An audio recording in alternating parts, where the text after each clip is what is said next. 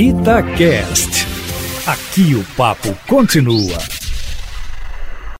Pois é, Aline, esse assunto voltou ontem ao julgamento do Tribunal Superior Eleitoral e foi interrompido por um pedido de vistas do ministro Alexandre Moraes, que passou a fazer parte do pleno na semana passada e certamente está alheio aí a uma matéria tão complicada como essa ainda mais Alexandre Moraes, que vem sendo acusado pelo governo de tomar partido contra ele, por estar presidindo as investigações sobre as fake news, que seriam comandadas pelo chamado escritório do ódio, sob a suposta inspiração do vereador fluminense Carlos Bolsonaro, filho do presidente da República. Aliás, esse escritório, se é que existe, está tentando destruir agora a ex-líder do governo na Câmara, a deputada Joyce Hasselmann, com ataques de todos os tipos, numa guerra que só não é menor do que a que trava agora também o guru do presidente Bolsonaro, Olavo de Carvalho, contra o governo e contra o próprio presidente.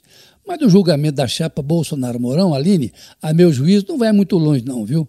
Nem tanto pelo mérito da ação em si, mas pelas consequências políticas do que poderá acontecer no caso da cassação dos que venceram as eleições de 2018. Além do mais, esse julgamento vem desde novembro do ano passado e desde então estava em poder do ministro Edson Fachin, que também revela o pouco caso que o TSE vem dando ao assunto. Na verdade, são duas ações que estão em julgamento. Uma delas, a principal, acusa a chapa Bolsonaro-Mourão de contratar empresas para fazer milhões de ataques à chapa adversária, liderada pelo candidato do PT, Fernando Haddad. E aí entra um outro assunto nesse processo, Eustáquio.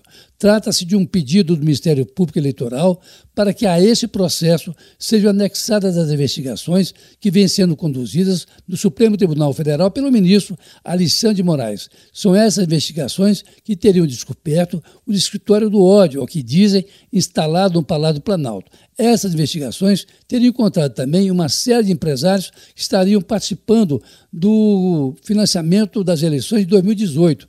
E não apenas os ataques à chapa adversária, não, viu? É, eles vêm atuando, segundo essas investigações, é, ataques é, dirigidos às instituições, o Congresso Nacional, o Supremo Tribunal Federal. Daí, aliás, o início das investigações a mando do presidente do Supremo Tribunal Federal, Dias Toffoli. A defesa da chapa Bolsonaro-Mourão é contra a inclusão dessa investigação no processo suspenso ontem pelo Tribunal Superior Eleitoral. Como se vê, a retomada desse julgamento é mais um movimento que certamente aumenta a turbulência política do país, ainda mais quando se sabe que há pelo menos três votos já favoráveis ao andamento do julgamento, talvez quatro, com o de Alexandre Moraes, ele que conduz as investigações das fake news.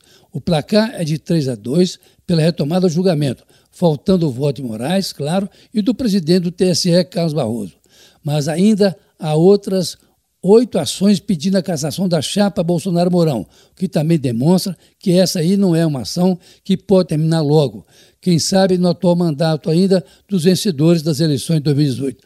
Olha, esse é o tipo do caso que vai demorar, viu, Aline? Carlos Lindenberg, para a Rádio Tatiaia.